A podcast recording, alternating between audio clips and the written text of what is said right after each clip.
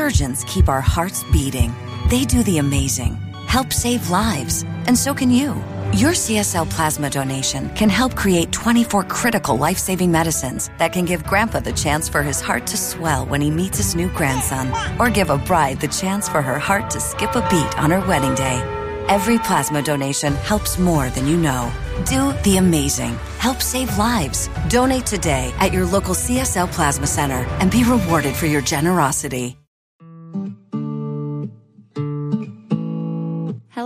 And welcome to Let's Talk About It with Taylor Nolan. Um, I'm your host, and I'm very much excited about today's episode because she is a dear friend of mine, and I feel like not everyone really got to get to know her when she was on Ari's season of The Bachelor. Uh, but I also have some exciting news before we get into today's episode. Um, I will be hosting the first ever like specifically let's talk about it uh, event a live podcast event uh, here in seattle so april 13th um, i'll be hosting a live podcast with some awesome women here in seattle who are just like badasses and just doing badass women things. And so, really want to highlight them and have them on to share some of their story. And uh, the whole theme is just going to be to kind of like feel all of our feelings because I got a lot of them. I know you guys got a lot of them we all got a lot of feelings and they can be difficult to process and just want to help like create a safe space for um, everyone listeners of the podcast people who just know me from the show people who've never heard of me before and just have a lot of feelings and want some support and want to find some community. So um, i really have loved hosting this podcast with you guys for over a year now and you know it can be while i get to meet with super awesome people and have these awesome conversations it also was a tad bit isolating from you guys. And so uh, I really want to actually like see your faces and hear, you know, what you're going through and actually have a conversation with you guys. So um, definitely, if you're in Seattle, if you're in the greater Seattle area, um, definitely come on by. You can get tickets. The link is in my bio on Instagram. So if you go to at Tamoka, uh, the link in my bio will be two tickets. And for a little discounts, uh, you can use Tamoka 10 to get $10 off for VIP. Uh, and so in VIP, we're going to have like some food and just like some time before the show to um, talk and just kind of have more of like an intimate hangout. Um, I'm, I got to say, I'm going to be honest since this is about feeling all the feelings. Um, I'm very nervous to do this. Uh, I, I'm excited to meet all of you, but I've never I've never hosted an event before, and so I'm learning all kinds of things. Um, I've I've done live podcasts before, and I've been guests on other live podcasts, but um, not ever done one that's just me. So it's a whole new experience for me and i'm just i'm looking forward to actually sharing it with you guys. And you know i know all the stress and the anxiety of putting it together will pay off when we're all in the room together feeling our feelings and creating a sense of community. So um, i'll leave it at that. I'm, I'm excited and i hope you guys come because I, I, honestly very much want to meet you guys and um, just extend these conversations. So uh, again that's april 13th and the link is in my bio on Instagram. I actually put the link um, in our episode notes here as well, so you can check it out there. Um, but to switch gears, uh, today's episode I absolutely love this chick. We literally will FaceTime for hours and talk about everything. Like, we'll talk about relationship stuff, we'll talk about mental health stuff. Um, just really nothing's off limits. Talk about sex. Um, and she's amazing. And I really want you guys to get to know her a little bit better and, uh, yeah, I don't really know how else to introduce her, but she's just amazing. and um, we should get started with it now. Why wait any longer? So, um, thank you so much, Jacqueline. Welcome to the show. And I'm so, so, so excited to finally have you on. So, welcome, Jacqueline, to the show. Thank you so much for being here. Thank you so much for having me. Yeah, I've wanted you on like for so long. And I remember when I watched you on Ari season and I was like, she seems like someone I'd be friends with. and we are friends. Yes. And I mean, interesting. it's, talking it's, in this podcast format. I know, right? It's um, it's always interesting because like you do watch other people on the show, and I always I try really hard to not judge people based on what's shown, and like there were mm-hmm. definitely some people from your season that I was like, oh yeah, I think I'd be friends with her, and then I was like. Mm, nope, I don't think I'd be friends with her. so I'm really glad that my judgment worked out well with you and that um, we've been able to establish a friendship and honestly, when people ask me now, they're like, "Oh, like who do you keep in touch with from the show?" and blah blah blah. And I'm like, "Oh, you know, like I have my good girlfriends like from my season, but like also Jacqueline is the bomb." I'm like, I fucking love Jacqueline so much, and I'm like, people just like don't know, like she's amazing. so I'm really glad to have you on finally. Oh, thank you. yes. Um. So we there there's so many different topics we could talk about, but I think yeah. maybe to kind of start off, you have just gone through a process that I think a lot of our listeners can relate to and could maybe take some advice on. Um, I know. Sorry.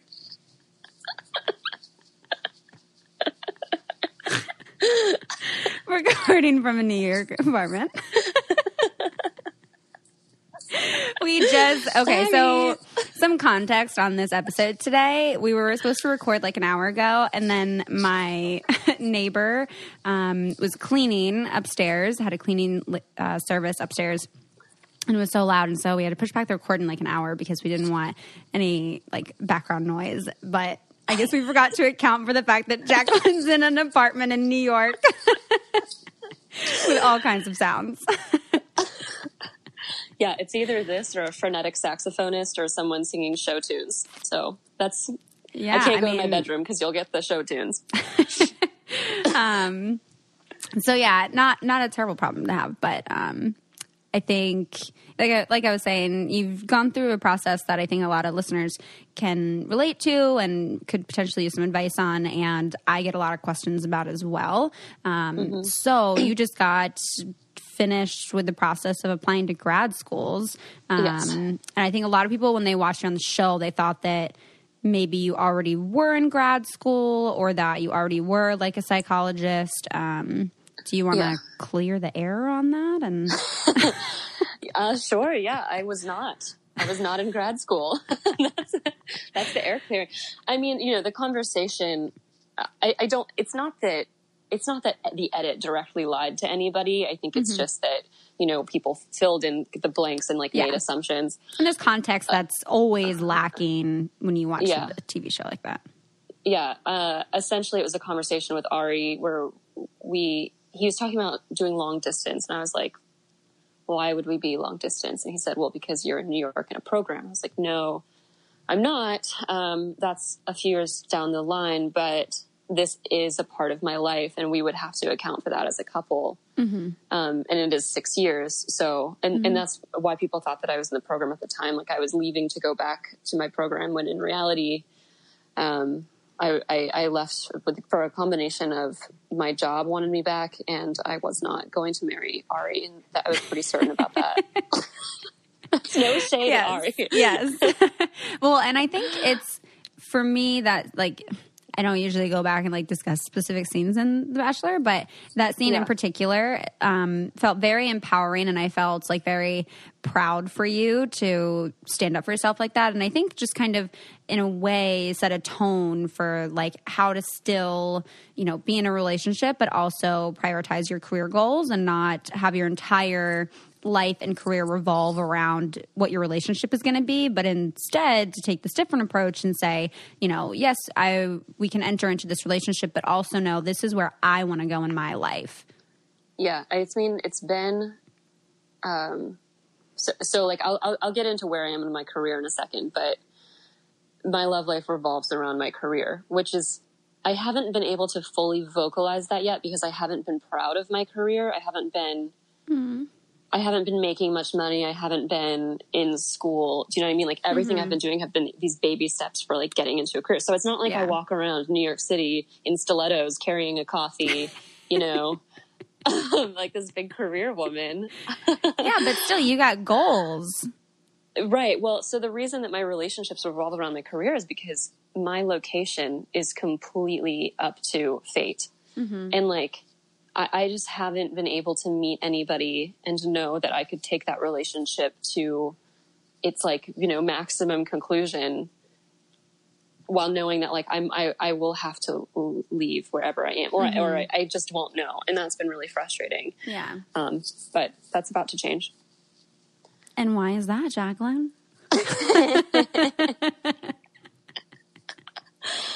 I mean, it's amazing that we scheduled this call for today because when we scheduled it, this hadn't happened. But I mean, I got into my dream school yesterday. Dream no. school. Yeah. Yeah. Oh my god. oh my god. Yeah. Shit's real now. It's like, it, yeah, I know my fate. I know where I'm moving. Yeah. I am leaving New York. moly. Yeah. I had gotten into another program about two weeks ago. Yeah. But I didn't really want to announce anything, like I, because I, I was still waiting on this school, Mm-hmm. and this school really tortured me. Yes. But it's worth it. I'm so excited for you. I remember when we were Thank talking you. a few weeks ago, and it was yeah, you had gotten into the one school, but it wasn't your dream school, and just Yeah. the the the process is not an easy one. We'll No. say that. Um, but that's amazing. Thanks. Holy crap! I mean, you've been doing. You've been this whole process essentially started when back in like, Back up five years ago. but like the actual Well, you- you application process. application yeah. Uh, um, application materials were due December first, so Hmm. I probably, I honestly, I applied to sixteen. to- Well, I, I, I did the work of eighteen applications in about twelve days. so Girl. that's just how I Talk do about things. Some my work ethic. Took months to do it, and I was like, no. I'm not going to stretch out and be miserable what I could do in two weeks. You know, Yeah. like I'll just have an an extremely miserable two weeks, and Yeah. that's what I did, and it worked out. Dang. So, yeah. I am so freaking proud of you. Thank you. Uh, it's wild. It, I mean, this when I say dream school, I don't just mean dream PhD program. I mean this has been my dream school since the time since I was born. My mom mm-hmm. and sister went to undergrad there. Mm-hmm. Um, it's like it's huge, and I and I got rejected there for undergrad, and it was like a huge mm. deal. Um, mm-hmm. And I had always said, you know, when this school reached out to interview me, that I'm not. It's not spiritual, but I always I was thinking like God is either a poet or an asshole.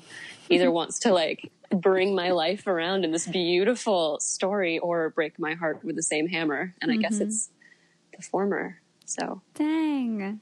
yeah. That's so exciting. Thank okay, you. yeah, yeah, yeah. I didn't know that before we started recording. So now I'm like so sidetracked. I'm like, oh my God, we need to celebrate this. Yeah. I, yeah. Okay, so a little bit of a side note here. I feel like people are always asking me about like what books I'm reading and I, you know how often I read. And honestly, it's so difficult to find the time to like sit down and read a book, which sounds so sad and I hate. But I feel a lot better about it because now I've been using Blinkist and they're a wonderful sponsor of the podcast that I want to share with you guys. They take thousands of nonfiction books and condense it down into just 15 minutes so you can read or listen to a book. There are literally like, like 8 million people using Blinkist right now. It's massive. It has a growing library from self help to business to health to history. Um, so many things that you can learn on here. And it just makes it so much easier when you're on the go and you can get all the main points of the book really quickly without actually having to read the entire book. And then they also have audio features that make it so easy. You can finish like four books in a day while you're just kind of on the go. Um, and it's a great way to just like continue your education. I literally, I read the um, Michelle Obama book, Becoming, and it was amazing and was so, you know, again, there's just such a long list of books I want to read and catch up on Brene Brown's new stuff, um, Braving the Wilderness. Still haven't had a, ch- had a chance to sit down and read yet. So Blinkist is making it super easy um, to get all that content in and to just keep keep going on that personal development, you know. and right now, you guys, um, you guys can for a limited time um, get a special offer from Blinkist. That's just for you guys. You go to blinkist.com slash Taylor to start your free seven day trial. You know how many books you can read in 15 minutes in seven days? That's a lot. I would uh, take some notes, maybe if you can, on the go. Uh, but again, that's Blinkist, spelled B L I N K I S T, blinkist.com slash Taylor to start your free seven day trial. Again, that's blinkist.com slash Taylor. And get to read in. I mean, it's a new year. We're going to start some new healthy habits here. Um, and again, thank you, Blinkist, for being a great sponsor of the pod. Um, and now we can kind of get back to our topic of the day. Um, I guess I want to talk a little bit then because the process that you went through to get mm-hmm. to this place now was pretty difficult. Um, and I think a lot of people struggle when they're going through the application process and not just in the sense of like, you know, oh, making sure I have all my materials right and making sure that, you know, I'm scheduling these things on time and all of that, but the like emotional uh, kind of roller coaster that you go through when doing yes. this um, is so real. Mm-hmm. Mm-hmm. It was hard. It was hard. I mean, up until this past week, I mean, I wouldn't say that I was depressed because I don't use that word lightly, and mm-hmm. also I have like a very long history of depression, and yeah. so, um, but it was like I felt kind of dead inside. And I, mm-hmm. I, say that sort of sardonically. Like it, I just was walking through a little bit numb and like afraid to think mm-hmm. about anything because every option was so terrifying. Like not getting in was so terrifying. Mm-hmm. Going to that other school was terrifying too. I actually loved that other school, but it just it wasn't a, a good financial situation. Yeah. So it was just practically very scary. Mm-hmm. Going to the school that I actually got into was very scary because I have to move. Um, but it was like not knowing my fate, not being able to date, yeah. not being able to decorate my apartment. You know what I mean? Just like well, been life is in, like, for so many years. Mm-hmm. Yeah, that like state of limbo yeah. is so difficult to be in, and it creates so much anxiety. But like, yeah. the crazy thing about it is, even when like we think we have our life planned out, like we're still living in limbo, just under this false sense of comfort and stability. You know, because yeah. things could change at any freaking moment. Yeah. The you know the only real the only thing that made this limbo really real is that like if I had been in a relationship that was a year long with somebody that I was in love with and then got into this program, I'm almost positive I would have broken up with the person and gone to this program. Yeah. Or we'd have done long distance. And that's pretty amazing to know. Mm-hmm. You know, like and when I went on the bachelor, it actually felt a little bit different because it was two years and I guess it wasn't I guess maybe that was more like a year. Ari and I would be together for like a year and a half now. Um, mm-hmm. We would be like married or engaged. That that would feel more solid. Yeah. But other than that, like any other relationship, I just I haven't been able to fully engage in. And mm. now I'm like moving somewhere for five to six years, and yeah. Uh, so so and, my priorities are shifting. Yeah, and dating and being in grad school is a whole other ball game. Yeah. I am mean, also moving south and like I haven't I don't know I haven't really dated southern men in a very long time. Yeah, yeah. Well, hopefully you know within your program and within the university, there's people that are also you know yeah. Oh, it'll work. Hopefully, out. it's a culturally diverse school. Um, yeah. But yeah, I I know. I'm like my program was very different. Mine was mm-hmm. master's, and yours is going to be are you PhD or PsyD? PhD. PhD. Um, so yeah, program very different. But yeah, I mean, I started off in a relationship and then was single for a bit and I definitely have the opposite problem that you have. Like I very much struggle with um, prioritizing career over relationship um, uh-huh. because more frequently I'm the I'm the partner to rearrange things in my life to be yeah. flexible and easygoing so that we can have quality time and so that we can really focus on the relationship and then that partner gets the you know my partner then gets the support to focus on their career and do those things. So that's funny how that happens to women. I know. and that's why I'm like, I admire you so much and I think you're so strong. And I'm like, God damn. Thanks. I'm like, that's really awesome that she's like this. I mean, look, if I if I had more faith in in I don't want to say in men, but like in me in relationships, mm-hmm. then maybe I would be different. But yeah. I just have all my relationships end fairly quickly, uh, mm-hmm. and so I don't know how to prioritize men over mm-hmm. anything. Yeah. What is what has been your longest relationship? well, it was off and on and long distance over time period of three and a half years, but we were not consistently together for for very long chunks at a time. Yeah. Yeah.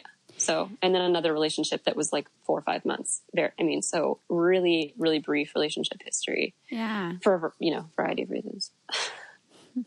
Do should we get into those reasons? I think we can. I, you know, I think, okay, one of the reasons is I have been moving every two years. Mm-hmm. And until I got to New York, I knew that I was like, I, like when I was in Charleston, I wouldn't date anybody seriously because there was absolutely no way I wasn't going to New York. So New Yeah. York was prioritized.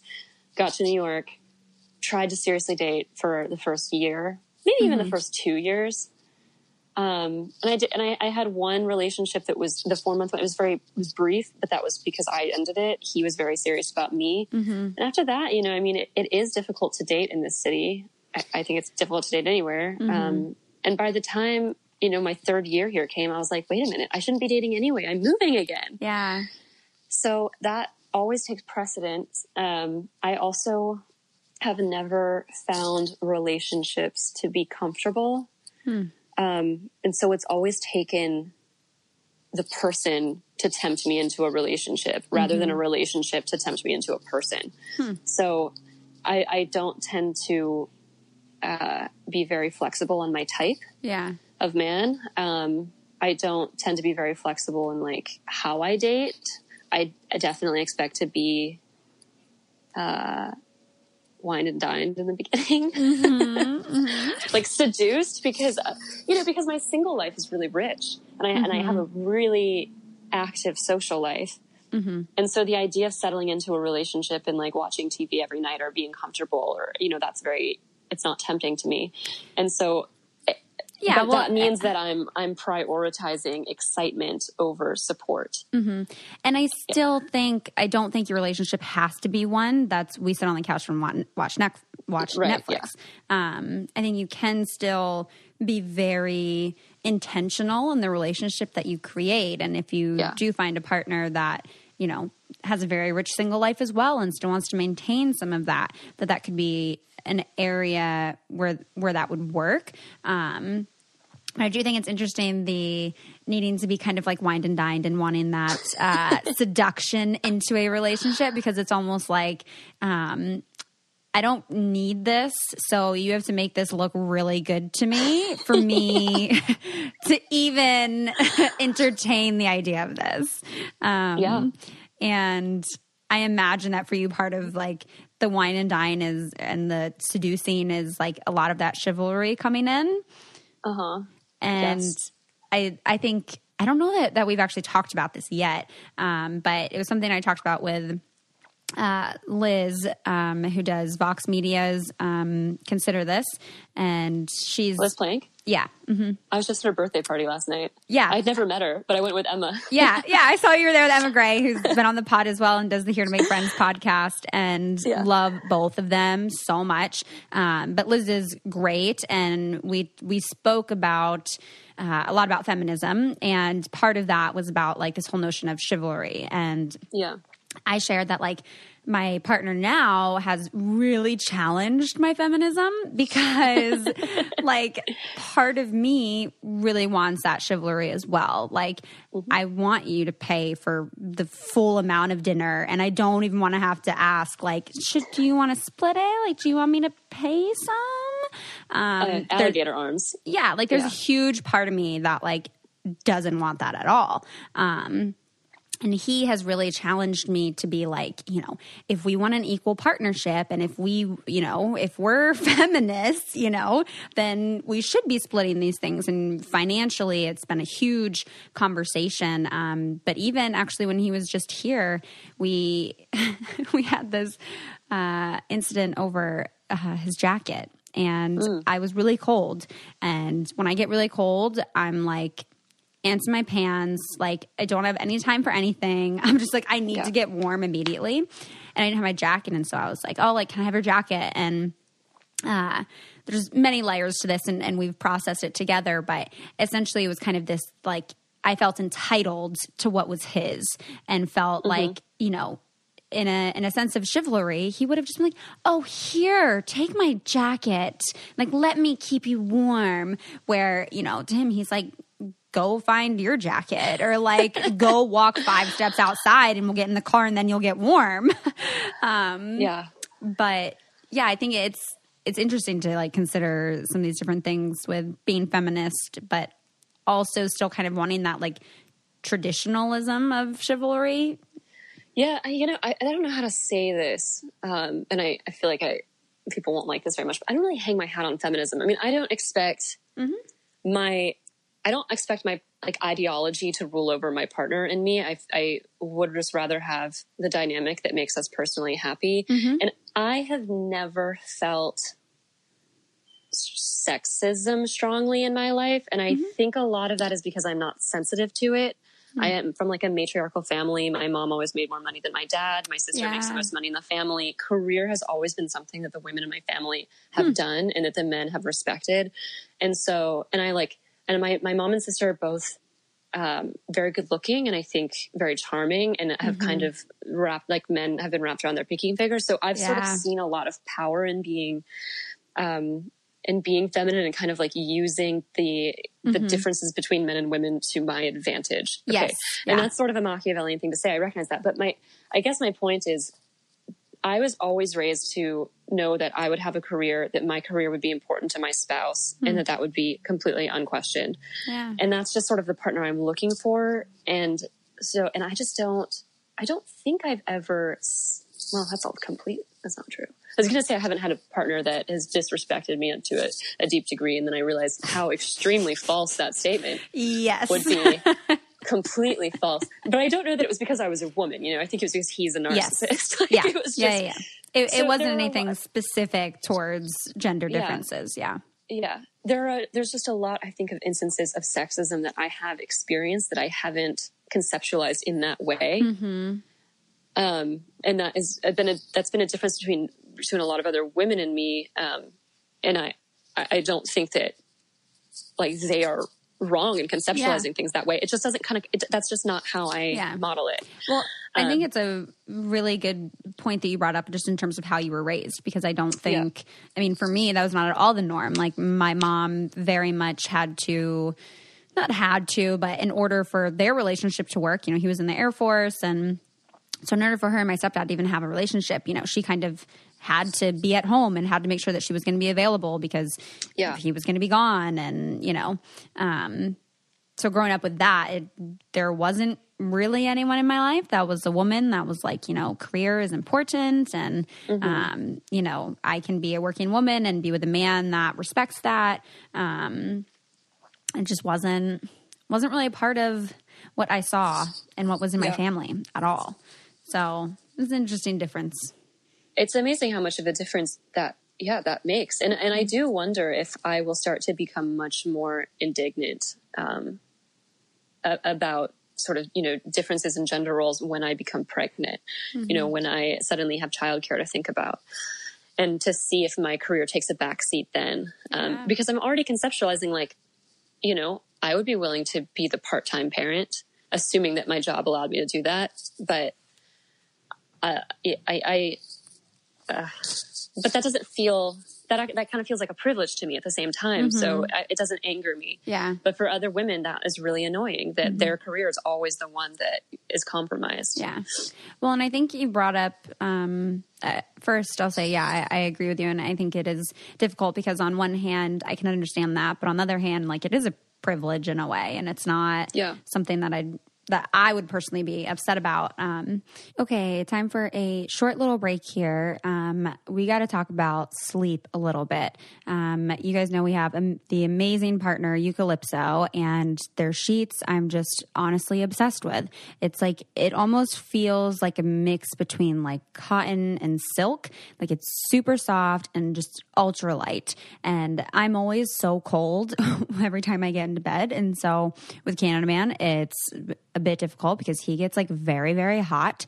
Um, and it actually helps kind of stabilize our sleeping climate. um, the eucalyptus sheets are naturally temperature regulated and are actually three times more breathable than cotton. So it really helps create just like a comfortable sleeping environment for both of us. Um, it's hypoallergenic and it's sustainable. About 99.9% of the materials are recycled and reused in their production process, which helps the environment. And they're like the most eco friendly sheets on the market. So, you should definitely check them out. You can go to eucalypsohome.com and use promo code Taylor, and you can actually take 15% off with free shipping on your entire purchase. That's E U C A L Y P S O home.com and use promo code Taylor for 15% off with free shipping on your entire purchase. So definitely check them out. And uh, now that we've talked about sleep, we can get back to the show. Earlier, in, in terms of feminism, you brought up that. Uh, of using, you know, the the differences that we have to our advantage, and that's mm-hmm. something also that my current partner now has brought up. Um, and I think there was actually like a uh, I want to say it was French women. He speaks French and like loves French culture and all that. Nice. So he, um, yeah, he, um, brought up a reference to some, I think it was like French, uh, woman, like a group of women that like wrote some article and it was kind of around when I guess the Me Too movement was happening and, um, you know, just kind of this, popularization of feminism that I think comes in waves throughout the decades, um, where the whole emphasis of their of their statement was, you know, that men and women are not equal, and that yeah. that they don't believe in feminism because women have a lot of other things that men don't, and men have a lot of things that women don't, and we can all use these different things to our advantage and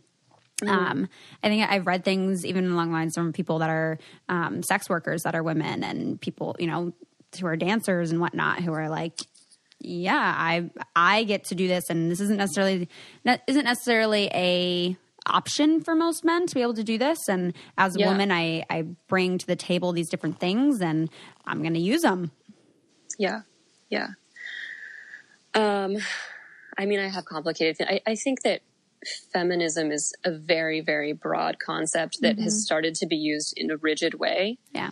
Um, I mean, I, it saddens me when, when women feel the need to reject feminism or calling themselves feminist because they don't seem to jive with the current feminist movement. I mean, because mm-hmm. feminism to me just most basically means men and women should be considered and treated equally. Yeah. It, but that doesn't mean treated the same, yeah. but like, you know, of, of equal value and importance and respect. Mm-hmm.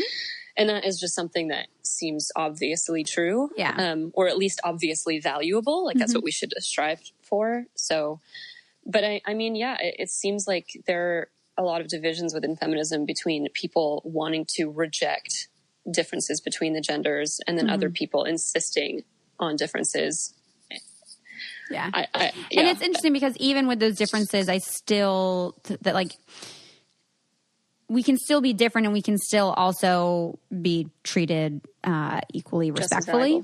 Yeah. You know? Yeah. Mm-hmm. I well, I, you know, I don't want to be the same as men. Yeah. Isn't that sort of the point? I mean, we, we're championing femaleness, femininity, mm-hmm. um, you know, in, in, in whatever, in, in that femininity that arises in us or in men, whatever. Mm-hmm. Um, so, yeah. so the the more I think we insist that these differences don't exist, the more I, I feel that uh, femininity can be erased mm-hmm. a little mm-hmm. bit, and, and, that is sad to me. Yeah. Um, but I, I'm not. I'm not really well enough. I haven't researched this area enough yeah. to know exactly like where sex differences arise and, and how. Mm-hmm. Yeah, I would say you I feel like you definitely hone in on some of that femininity and like you have a very for those of you who've never met Jacqueline, never been around Jacqueline, um, I think I think you do have like a very strong like feminine presence. Yeah. Well, the, the, then that brings up the interesting question of how is femininity defined? Are we defining it um, archaically? Like, mm-hmm. so, so it's it's very difficult to talk about these issues yeah. Without falling into a thousand different pits. Yeah. I don't know. Like when I think of femininity, I think I'll ask you this too to describe Mm-hmm. what femininity means to you. Um, but I think like the reason I feel that I feel that in you is just like there's a strongness, there's a warmness, there's a confidence there, there's I don't know, like almost and again, I even question this as I think it of like, I want to say that there's like a gentleness and a strongness at the same time. And it's like, Yeah. yeah, we have very much this engraved notion that like women are gentle and women should be gentle. Um, but it- Exactly. and I don't necessarily agree with that, but I do think um, that there are some really like beautiful things to being a woman. Um, and I don't Right. know, I just I feel like that presence when I am around you. Well, thank you. Um, I'm very, very proud of being female and of femininity. Um, I don't know how to define it. I, I, I start feeling like I, I get very, very hesitant every time I would try to define femininity because it feels like I'm falling back into sort Yeah. of a gender rolled type, you know, way of defining it. But that that's problematic sometimes, and it's not problematic another time. You know, Yeah, like I don't want to say like why is that like a negative thing to feel like that's Right. beautiful, like or that there's a gentleness or a warmness or a nurturing. Like none of those things are negative. right, right. But it's Yeah. it's hard because yeah, you don't want to be like Is that what it means to be female? Exactly. Yeah. Yeah. Ah. I didn't see us going down this road. it means something different for everyone and there's there's no right or wrong um but yeah i do want to get back a little bit to like relationship type stuff because we Sure. that's something you and i talk frequently about um and with kind of you know we've talked a little bit about uh the seduction part and needing to be kind of seduced into a relationship um Yeah. how i'm i'm curious for you because in your life there's been a specific emphasis perhaps on mental health. Um, you spoke about your mom being a very strong career woman um, and she's a psychiatrist. And so you've kind of Yeah. grown up with with that kind of language and perhaps that emphasis. And so i'm curious like how how that's played a role for you like growing up around that and um, how that's kind of impacted your relationships or how you go about them Um, mental health was always openly spoken about in my house. I would say um, I grew up knowing that all of my siblings had mental health issues. I would say that I was depressed off and on for about ten years, um, from like twelve to twenty-two, and it would be like a full year of depression followed by a full year of like I wouldn't say happiness, but okayness, and then another full year of depression with two peaks at fourteen and twenty-two. So I mean, it was just always like I was never particularly ashamed of depression. I think, in fact, I glorified it a lot, and that made it a lot worse because I was afraid of letting it go. yeah why do you Um, think you glorified it or what did that I look like to glorify it I think because I I got I became pretty depressive in adolescence. Mm-hmm. That is a time when you know you don't really know who you are. Your identity is in flux, and you're starting to watch all of this media around depression and mm-hmm. around suicide, and and I think I mistook that for depth. Mm-hmm. Like I, I I mistook my depression for me being deep, and they're not the same thing. Yeah. And so I, I really i almost enjoyed being depressed. I i i mean it was horrible. Mm-hmm. And it i mean it it was absolutely awful to live with. It's not so much that i enjoyed the experience of it but i i enjoyed it being a part of my identity. Yeah. I liked being a depressed person in a way. Mm-hmm. And i would i'd noticed that around the age of 23 when i had been i was it was i was healing. Like 23 was my healing year. I went to asia for a month and that actually helped things a lot. The, the biggest change that helped was me leaving my career and starting in psychology. But i mean i had to move and home. what was that career? Uh, ux design just like web design. Okay. I didn't know that. Yeah.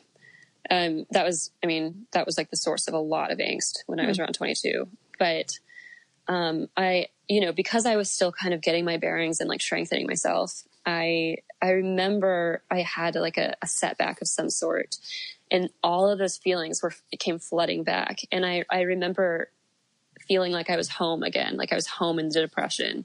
Hmm. and i realized that i was treating depression kind of like a baby in in wet laundry like in wet clothes. Like it was something that was really precious to me but that was horrible to hold.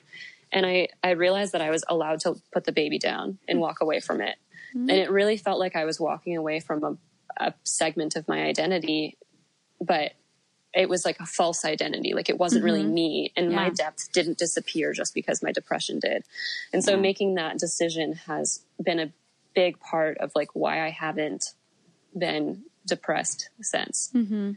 Yeah. There's like a really big, um, I feel like in in all the different kind of phrases that we hear around mental health, that one of them that we hear frequently is uh, "you are not your illness," um, yeah. and I think there's a really important separation that happens, even just in terms of when we talk about people, whether it's related to mental illness or not, of saying like, you know, uh, you are bipolar, like you have bipolar, or mm-hmm. you know, mm-hmm.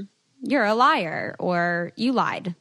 Yeah. Um, that you know someone has schizophrenia they're not a schizophrenic. Um, so i think it seems like very petty and small to call out that kind of a difference but i think it makes a huge difference in terms of how you conceptualize yourself as a person. Yeah it's very important. I mean so I, I mean this is too kind of technical to get into but there's the dsm which is mm-hmm. as you know like it it categorizes in labels. Yeah. So like I study borderline personality disorder. Well, mm. in reality, you know, all there's nine symptoms and you only need five of them to count as BPD. Well, that means that there's like 200 some different ways, like personality mm-hmm. types that can be BPD. And people are falsely saying like, this is who I am. This yeah. is my personality type.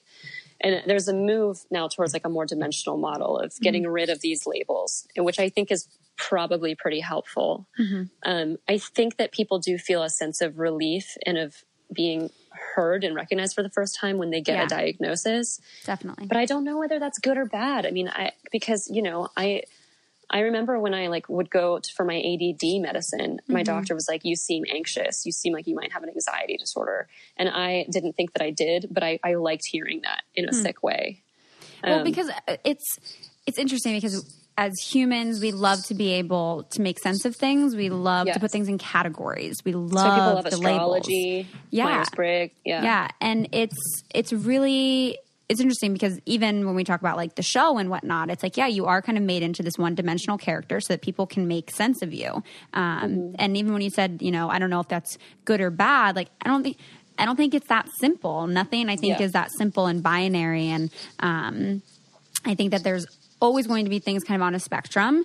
Um, and I, I think, yes, there's a sense that, you know, by identifying as a certain thing or being a part of a certain category gives you a sense of community, gives you a sense of, um, self can give you a sense of purpose yeah. um, all of those things that i think can be really helpful to not feel alone um, yeah.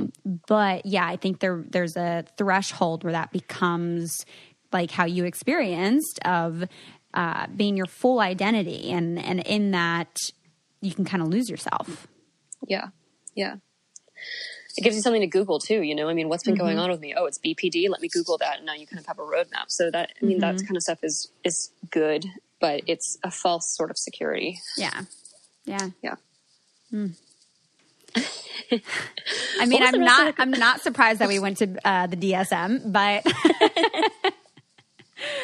but I'm curious how growing up with this whole sense around psychology and around mental health, yeah. how that impacted well we already kind of talked a little bit about how it's impacted like your identity but then also like how that's happened within relationships like i didn't grow up with any of what you grew up with but mm-hmm. even for me i'm like i don't want to date someone that hasn't like done their work yet like, yeah. Uh, so I, I can only imagine, and knowing some of the relationships you've been in, um, where there clearly has not been some work done, um, of like mm-hmm.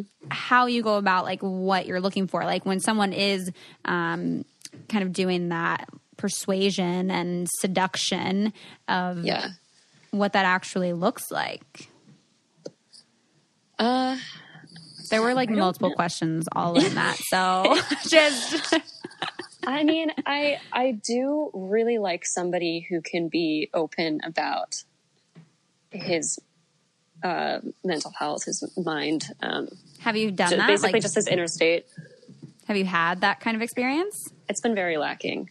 I don't think that Yeah. the men I've dated have loved to go there, and the ones that have, I, I think, have been a little bit false about it. Um, I, you know, men seem to get very uncomfortable with that.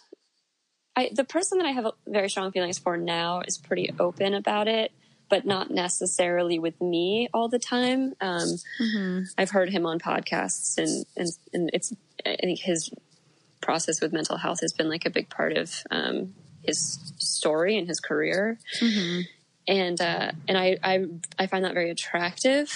Um, I do think that there's been a part of me that's looking that has looked for men a little bit subconsciously who can take care of me, and I think that that has just more to do with me being the youngest child Yeah. um, by a lot.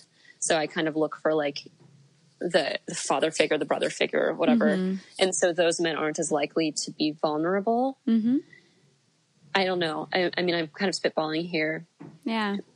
but yeah, I mean, in terms of like also just affecting dating, like I do overthink a lot. I'm very careful. I'm like, especially in fights. My mom hears basically everything, Yeah. which men probably wouldn't love. They knew that. Um, Yeah, no, I, I mean, my mom's not a uh, psychiatrist, but you know, for most of my life, that's how it's been. Like, uh, she's going to hear everything, or someone else is going to hear everything. Like my friends, it's just I'm I'm an open book. I'm going to process details with my friends and family, um, and it's not like I'm talking shit about people or anything like that, you know. But it's just it's it can be really good to just be able to process that and share that in a safe space with someone, you know? Yeah, absolutely. I don't know if men realize how much women talk to their friends and to their mothers because we get in trouble for this all the time. And I'm like, do you not understand that you're going to deal with this with your next girlfriend too? Mm-hmm. Like, we can break up over this, but it's foolish because it'll come up again. Yeah. Okay, time for a little break here. It's actually time to switch gears and talk about bras.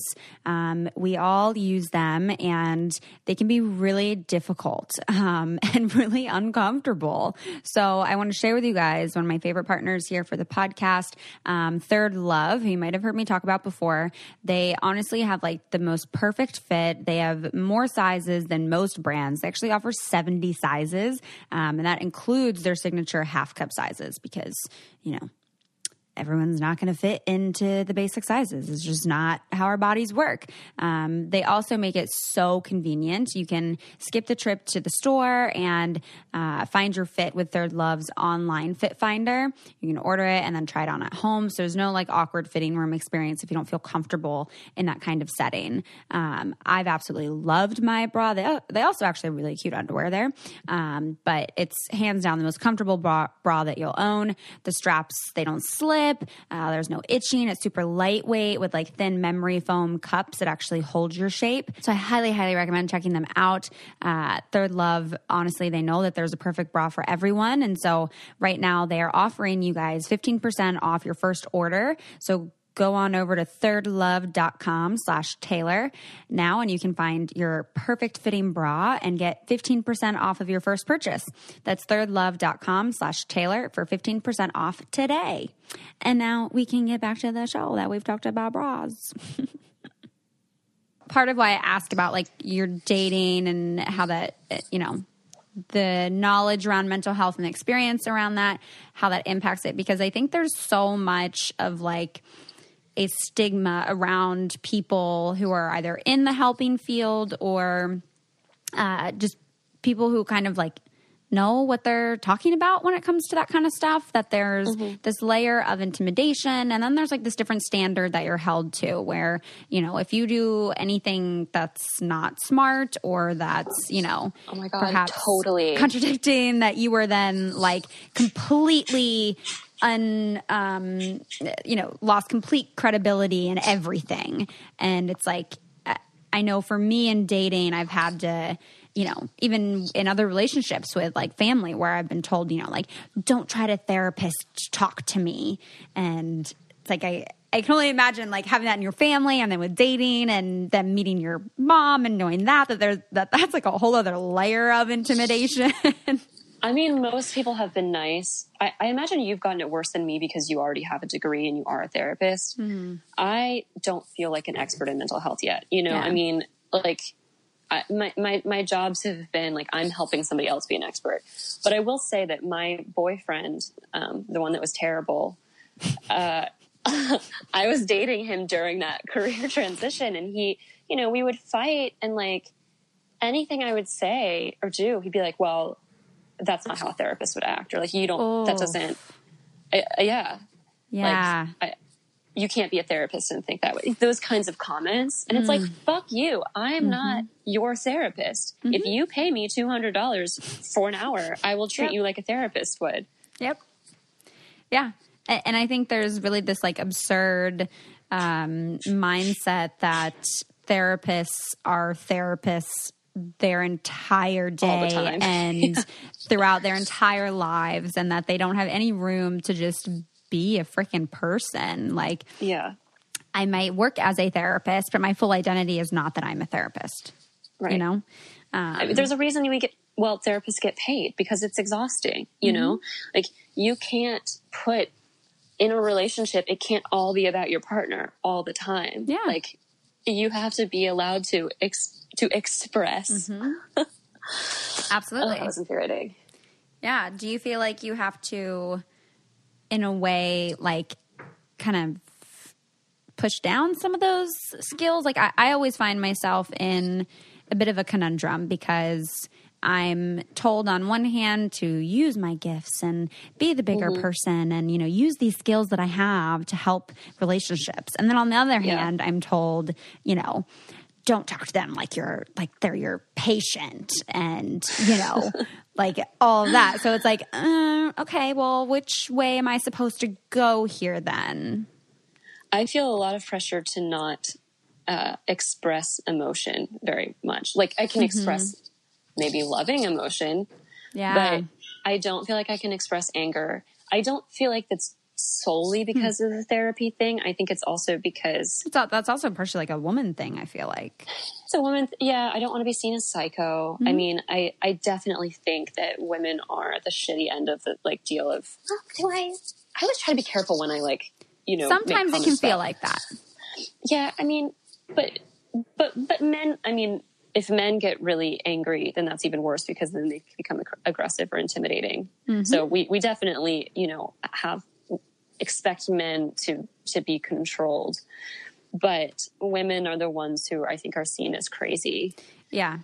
Um, yeah. And I'm like very resistant to, to that. Mm-hmm. And I, I put a lot of effort into not, not being angry, not being impulsive, like hearing his perspective, considering a thousand different perspectives. Mm-hmm. I mean, it is tiring because I, I don't feel like in relationships that you receive the same. A, that I receive the same, or that B, I could fully express myself and not be left. Mm-hmm. You know, because it's so hard to not get left in the first place, yeah. even when I do put all this effort into being. Girl, it's so real. so real. Yeah. I, one piece of feedback I very frequently get, um, from and specifically one of my very good male friends is that I use very harsh tones of voice sometimes and that like to to reel that in in a way and to use you know softer tones when I'm trying to um, you know give feedback on something or when I'm trying to talk with someone about something that hurt my feelings or that frustrated me to in a way soften it so that they can hear me and yeah. I it's like I understand part of what he's saying and I get that. But the other part of me is like, no, fuck that. If I'm pissed, I'm pissed. And if I'm right. hurt, I'm really hurt. And you know what? Like this other person is going to have to feel and and hear and allow space for me to express that because I, I wouldn't want to be in a relationship or a friendship where I felt so much that I had to censor myself to be, you know, completely uh completely correct, completely um, kind of watered down a bit. And again, Yeah. this kind of goes back to like the whole category thing and being a one dimensional character where it's like, no, we're very complex. Mm-hmm. We got a lot of feelings. I mean, I think this is why though, like relationships are not comforting to me because honestly, it they, it takes so much work to even exist in them, like to get to the point where I can even raise my voice or cry or. And I do cry really easily, so that usually does come out early. Yeah. But, you know, I mean, my mom always taught me. She's very strategic. Like ch- change indignant, like oh God, I always change igni- indignation or anger into disappointment or sadness. I think my mom kind of edges on being a bit of a professional victim, and so, uh, but, but it, it, I mean, it does typically seem more powerful. Yeah. Like nothing, nothing turns people away like in, it, wow, I can't say it, indignation. I hate Yeah. that word. but like sometimes you're fucking indignant, you know, like Yeah. sometimes shit's annoying. Mm-hmm. Absolutely. It's and, and I think like part of it, you know, that makes it frustrating is that at least for me and I'm sure for you too, you're already doing this kind of internal work to try to process it and to try to cope with it and then the fact that you can't even work through that expression of it as well to me mm-hmm. is feels like unfair and just kind of shitty. Yeah. Which is why I just think it would be such a relief to date somebody who really knows himself and really is capable of like because I, I also think it, that kind of exploration is interesting. Mm-hmm. That like who are you? What's going on? Why do you react this way? How do you fight? Like i think it would be really mm-hmm. really fulfilling to have a relationship with somebody where we can explore those things and that means that he gets to be angry sometimes so do i and then we'll talk about it i think a lot of men find that incredibly exhausting Yeah. um, so i haven't really gotten to do that yet Yeah. I'm definitely at that point right now. I'm at like seven month mark over here, and uh, there's definitely new things that come up that allow us the opportunity to process and understand where each of us are coming from and where you know where this is being triggered from and how we deal with it and it is hard because it does take so much emotional energy and it I don't like saying it takes away from other things, but I know especially when both of us are like working our asses off and like trying to get as much work done and then trying to just enjoy time together, it does feel like it takes away. Um, Yeah. But I think at the end of the day, like that is that is the core of the work that you really have to put in, not only for yourself but also for a relationship, um, because otherwise you're not you're not allowing yourself to a show up in the relationship which means you're not really having an authentic connection. And then when you're just having a flimsy you know instagram connection you know for Yeah. like to look pretty like that's not that's not sustainable. No. Not at all. Not at all. I- I, I, I feel like I, I feel lonelier when I'm dating than when I'm single, and oh. it's it's just. But some someday that'll change. Whatever. I, I get to be such a downer when I talk about dating, It's- and then other times I'm like, oh, I'm such a heartbreaker. It depends on who's if I've been dumped last or if I've done the dumping last, yes and so Yes. yeah, most of our conversations I feel that we have about dating are quite exciting. Um, not at all downers. Definitely can get like a little bit deep, and and I hear you on that. But most of the time, it's really exciting, and I think our conversations are exciting in that way because we both have like a strong passion to explore relationships and Yeah. to not limit ourselves in terms of a what how we can be in them and b what they can actually look like um, exactly. and i Yes. think i think that's really rare actually to find in other people because i think we mostly want to stick with what's comfortable to us and most of that is what's traditional. And Yeah. a lot of what's traditional doesn't fucking work. Like most marriages end in divorce. Like most most relationships traditionally the way that we go about them don't fully work. And I think especially when we have like this wave of social media and uh, how relationships look there too, that like, I don't know, maybe I'm just being pessimistic and maybe there is more of a wave of doing deep internal work with relationships. But on the other hand, it also just kind of feels like we're not. And we just want to be in relationships because we don't want to be alone. Yeah. Huh. I have a lot of thoughts. The first being that I I think what we fundamentally agree on is that we shouldn't expect or we shouldn't accept a template for mm-hmm. a relationship. Like, oh, this is what a relationship looks like. These are the rules. They've been written by somebody else. Mm-hmm. If we break them, then obviously it's terrible.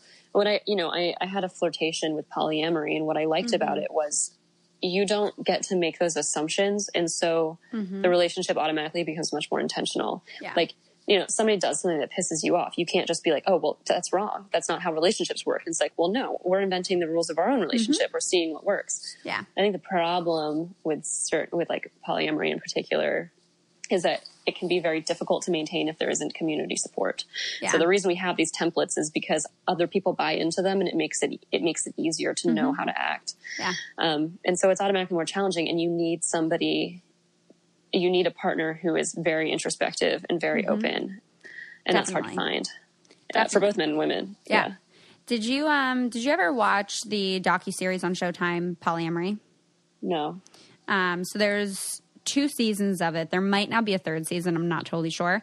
Um, I really enjoyed the first season. The second season felt kind of like it made me uncomfortable. I didn't really like the second season. Um, and I think partially because they showed more of people that were like kind of trying out polyamory for the first time, which mm-hmm. in some ways, yes, I, I, still learned a lot from it, but it also felt like it was uh, displaying poly in a way that was like over sexualized and yes. there was no communication in some of these instances where it felt like it was a very dangerous example of what poly is. So I didn't particularly I, I just I had some issues with the second season, but the first season I think there were several relationships that did a really good job of actually showing how important that communication is in a kind of poly relationship where like there was so much internal work being done and so much group work being done between everyone that mm-hmm. you know for me being someone that like loves doing that kind of work is like oh this seems like so much fun um, but it is i think very difficult to actually explore unless both people or everyone involved is on board with doing that kind of work and then that you also do have a community around it because when you think about it most of the people that you know in your life are monogamous yeah. And I, I do think that you pointed out something important, which is in the poly community, I think it has been hypersexualized. Yeah. And I think that that is because when you have a community, it's like, okay, well, what is going to keep this community coming together? Well, what's the one thing that binds us? Mm-hmm. Oh, yeah, it's having multiple sex partners or multiple yeah. romantic partners. Okay, so then that means that the events we'll do together are going to be based on that. Mm-hmm. And so then you have things like sex parties, which are fine. Um, mm-hmm. But I, I think it, it's mistaking, it's like the forest through the trees. Like it, it's, polyamory isn't so much about sex as it is about, mm-hmm. you know, redefining love as something yes. other than possession or ownership. Mm-hmm. Um, learning to, to be happy for your partner, exploring various facets of his identity yeah. that you can't complement. And like that's a, that's an emotional thing. It's mm-hmm. not a sexual thing. It, sex can be part of it. Yeah.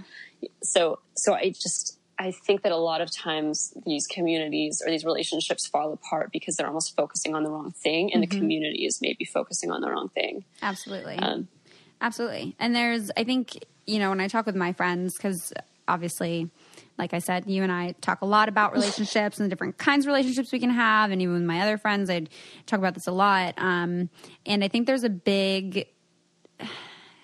I think, I think that there's a lot of confusion around hearing someone say that someone's in an open relationship versus poly.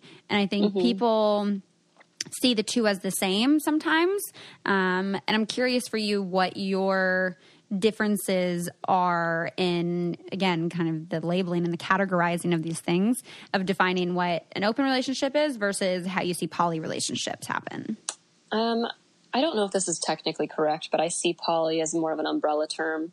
Like polyamory means you can have multiple uh, you know relationships and then there are various types of polyamorous relationships. So an open relationship to me would mean okay you have a primary partner but there's some arrangement that you have uh, where you can have like other sex partners or other sexual experiences. If somebody said they're in a polyamorous relationship, I would I wouldn't assume so quickly what it is, but it, it hmm. indicates to me more like maybe I have two partners, like two defined partners, or three, or but there's just so many different hmm. um, combinations it yeah. could be. You know, they could have their own partners, and it and it webs. Mm-hmm. I don't mm-hmm. know. How would you describe it or define it?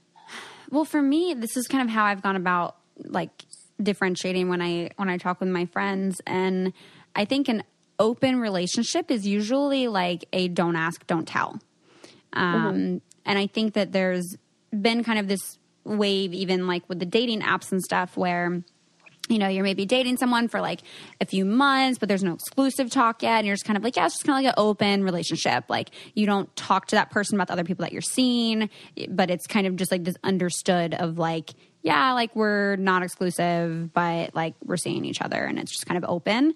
And then I yeah. think there's also the open relationships that literally are just people are, um, are for the most part exclusive to themselves, but then will just have kind of a unspoken agreement that, you know, if you want to hook up with someone else, that's fine. I just don't want to know about it. So to me, that's kind of what an open relationship looks like. And I differentiate that from poly because to me, poly is very inclusive and poly is very much focused on the love and like the um, not only the sexual relationship, how I view open relationships, yeah. but also on the emotional relationship because at least in in my experience and in you know my um, uh, I guess somewhat education around poly um, that typically these are like very deep relationships that people are developing with more than one person. And yeah again, that's you know what we see like every season of The Bachelor, where it's like, oh my god, I'm in love with two people, and I never thought I could do that, and now I have to pick one, and oh my god, what am I going to do? Um, and it's like, don't oh have to. yeah, like in some cases you don't have to. Um, and I think. I don't know, just that I would definitely recommend people checking that out. Um, the docu series Polyamory on Showtime. Again, I I learned a lot from that first season, um, and it was just it, it was very eye opening to all the different kinds of relationships that you can have, but yeah, I, I, definitely distinguish poly with just being more inclusive. Everyone involved understands and everyone involved knows. Um, and there's yeah. just a lot of communication around that. And uh, I don't know. It's it's it's very interesting, and I'm I'm happy that there are more conversations happening now about relationships outside of monogamy, um, because I think we've seen in in so many ways that sometimes monogamy is not the best answer and sometimes monogamy doesn't work for everyone. No, I've struggled a lot with wondering whether I can be monogamous, mm-hmm. whether it's the best for me. I do not think that polyamory is better for me. Mm-hmm. I'm kind of intrigued by monogamish. Monogamish. Um, yeah. How do you define monogamish? As being like, is that like open-ish? open-ish, mm. yeah. Um, but it, like, so my ex and I had a policy where we could kiss anyone we wanted, but hmm. that was it. Mm-hmm. And it actually worked really well because it meant, because the, the slip up, I can be pretty flirtatious, mm-hmm. and the mm-hmm. slip up that I am most likely to make in terms of if I were ever to cheat would be to kiss somebody mm-hmm. while drunk. Now, would you guys tell each other that you had slipped up or that you had had that experience with someone else? So he wanted, yeah, so he wanted us to, I don't think it wasn't like a demand. Yeah. I didn't care if he told me or not. Um, he was turned on by it. So mm-hmm. whatever. Yeah. That's what he said. Cause he, he, he had been polyamorous for like 10 years or maybe it was five, but like oh, wow, a very yeah. long time he had been very poly. Um, and was very in that scene. Um, and I didn't have much interest in that. Yeah. Um, I also don't really like community very much. So I didn't want to be dating within a community. I know that's an odd thing to say, but it, I just, I don't I like keep my friendships separate, separate, my relationships separate. Yes. Um, they can come together okay. sometimes, but I hate like whenever people describe going to church or even Burning Man as like a sense of community. I'm like, yeah, I, that's maybe that's why I didn't like Burning Man that much because I did not like the sense of community. I just don't, hmm. I don't connect with it. It's so strange. Um, hmm. and I never went to church growing up, so there was just never that kind of that yeah. sense. Hmm. Um, but yeah, so we kissed other people, and that was good. Um, I think for me, hmm. monogamish means okay you know, you are my partner, you are my love. But we understand that relationships develop over time Yeah. and they change. And ultimately, I want to do whatever is going to keep this relationship afloat. Yeah. And that might mean changing our dynamic every few years or trying new things, Yeah. realizing that they might fail, coming back, but and, and then not breaking up because of minor indiscretions. Mm-hmm. Because I cannot imagine breaking up with somebody for kissing someone else or even Yeah. having like a one night stand. I mean, kind of depending on when in the relationship and how strong our bond is. Affairs are like that's no go zone, Yeah. but uh, but yeah, I mean, I've always fundamentally understood that people are going to be intrigued by others and they're going to have relationships with others. And when they are in that moment with that other person, it doesn't feel wrong. Mm-hmm.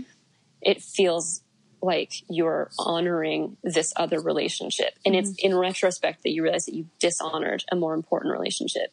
And Mm-hmm. that's, that's very, I think, difficult for people. Um, yeah. Well, even just because- I, I had shared, um, I want to say it was like a few weeks ago on Instagram, and people wanted me to touch on this more, and so I'm glad we're touching a little bit on it now, even though our episode is going to be a long one. Um, it's it's such a good topic, uh, and I definitely want to do another episode specifically on this. But yeah, I think it is really difficult for people to grasp because even just the notion, like uh, Jay Shetty, who's like a very well known, you know, he does like very inspirational stuff.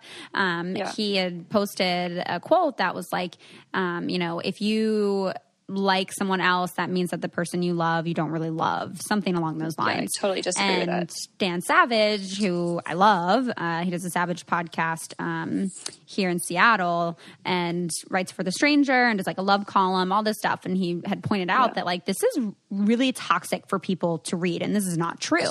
And Yeah. yeah, I think you know one thing I've always said in every single one of my relationships is. The person I marry is not going to be the one and only person that I, for the rest of my life, have sex with.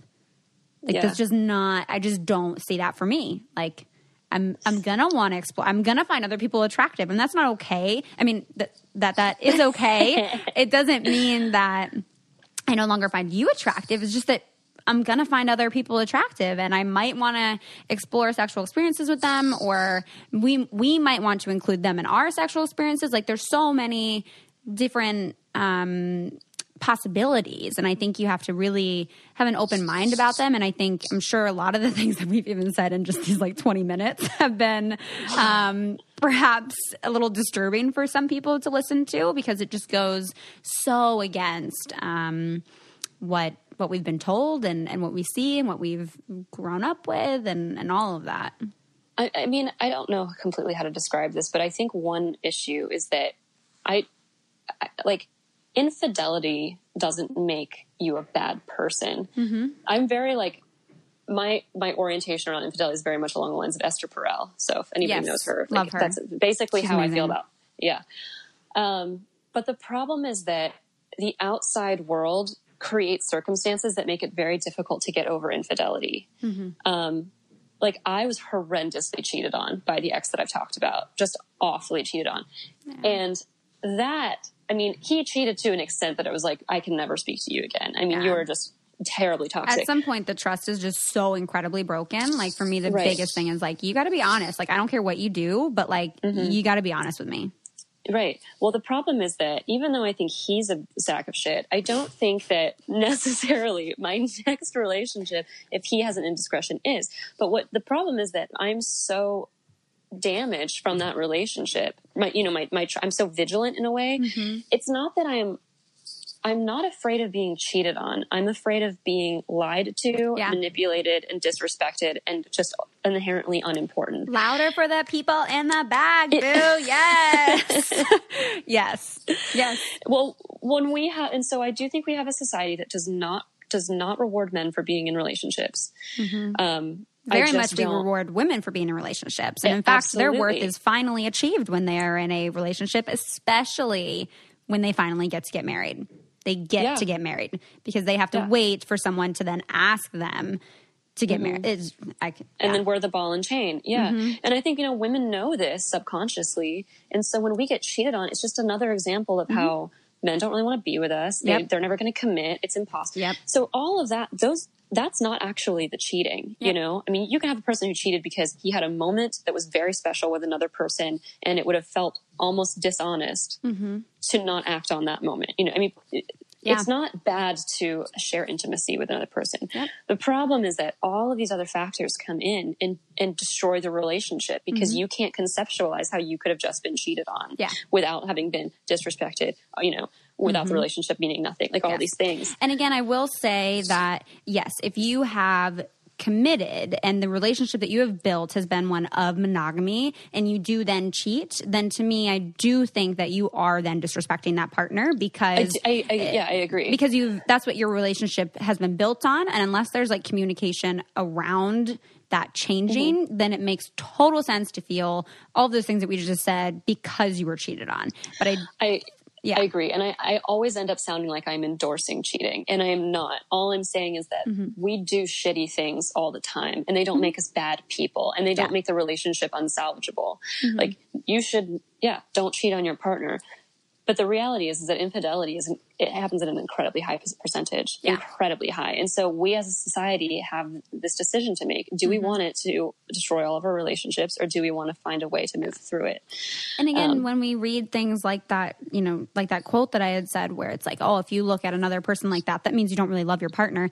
That is Mm-hmm. instilling such a high amount of shame into us for even just finding another person attractive to then to then where we do end up cheating because we're not actually open to having that level of communication because we just feel, we just feel so incredibly shamed around it. And Well, we feel like we've already transgressed. So if we've Yeah. already, already transgressed, then you might as well continue mm-hmm. along the line. yep, Yeah. yeah, it's so twisted. Yeah. So again, I am not endorsing cheating. I would be very hurt if I were cheated on, and I do not want to cheat on a partner. Yes. Uh, just, I just think the way we conceptualize it is- Mm-hmm. it's it's too much of a shortcut. What we're actually upset about are many other different dynamics. Mm-hmm. Definitely. Definitely agree. Yeah. Anything? this has been the most fun podcast I think I've ever done. People are going to be like, "This girl's Good. weird." That's okay. You know what? Uh, we're multifaceted, multidimensional women. Um, and that's amazing. That's wonderful. So it's Yeah. okay. And we don't always have to make sense. Um, and I think it's really important to talk about this kind of shit and, you know, talk about what these things could look like and how they'd make us feel. And um, I, I don't think, I'm sure we won't be alone in some of these thoughts, but I'm sure Yeah. that some of them are also very new things for someone to be hearing. Um, so it's okay to think we're a little bit weird. um, well, yeah, I could obviously keep going for many more hours on all these subjects. Um, and I'm so happy that we finally got to have you on the pod to talk about some of this. Um, Yeah, So- so fun. yeah. I always like try to um whenever like a guest is coming on, you know, I'm always especially if they're like from the show, um, I'm like, you know, we're just really like gonna go wherever the conversation takes us. So like we'll talk a little bit, you know, a general idea, but like it's okay if we don't stick to a particular topic. Like we're just gonna go where this takes us and Yeah. this has taken us in so many so, to so many places, Jacqueline. Oh my goodness. Well, on that note, we should probably wrap it up. um, thank you again so much. Um, if people can, if people want to like find you and learn more about you and all of that, where can they find you? Just at Trumbullina on Twitter and Instagram. Um, yeah. I'm going to be going maybe a little bit more undercover coming Yes. coming years, but um, but yeah, always Yes. just at Trumbullina. Oh gosh, and that's another topic that you know. We were supposed to get to, but did it?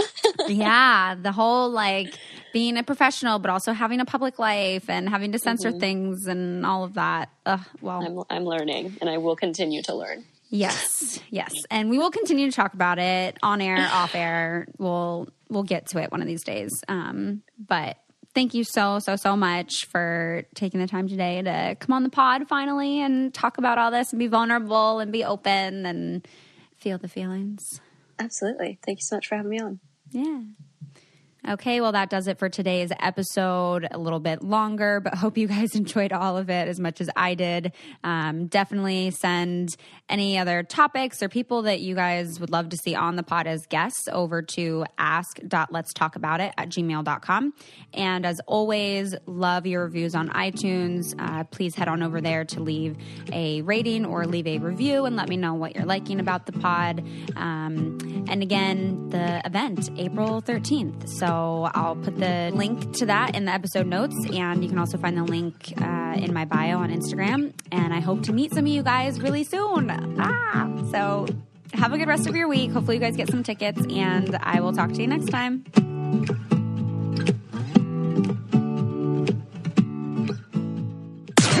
This podcast is brought to you by Wave Podcast Network. Check out all of our shows, including the Brain Candy Podcast, I Don't Get It, Coffee Convos, and Let's Talk About It. Surgeons keep our hearts beating. They do the amazing, help save lives, and so can you.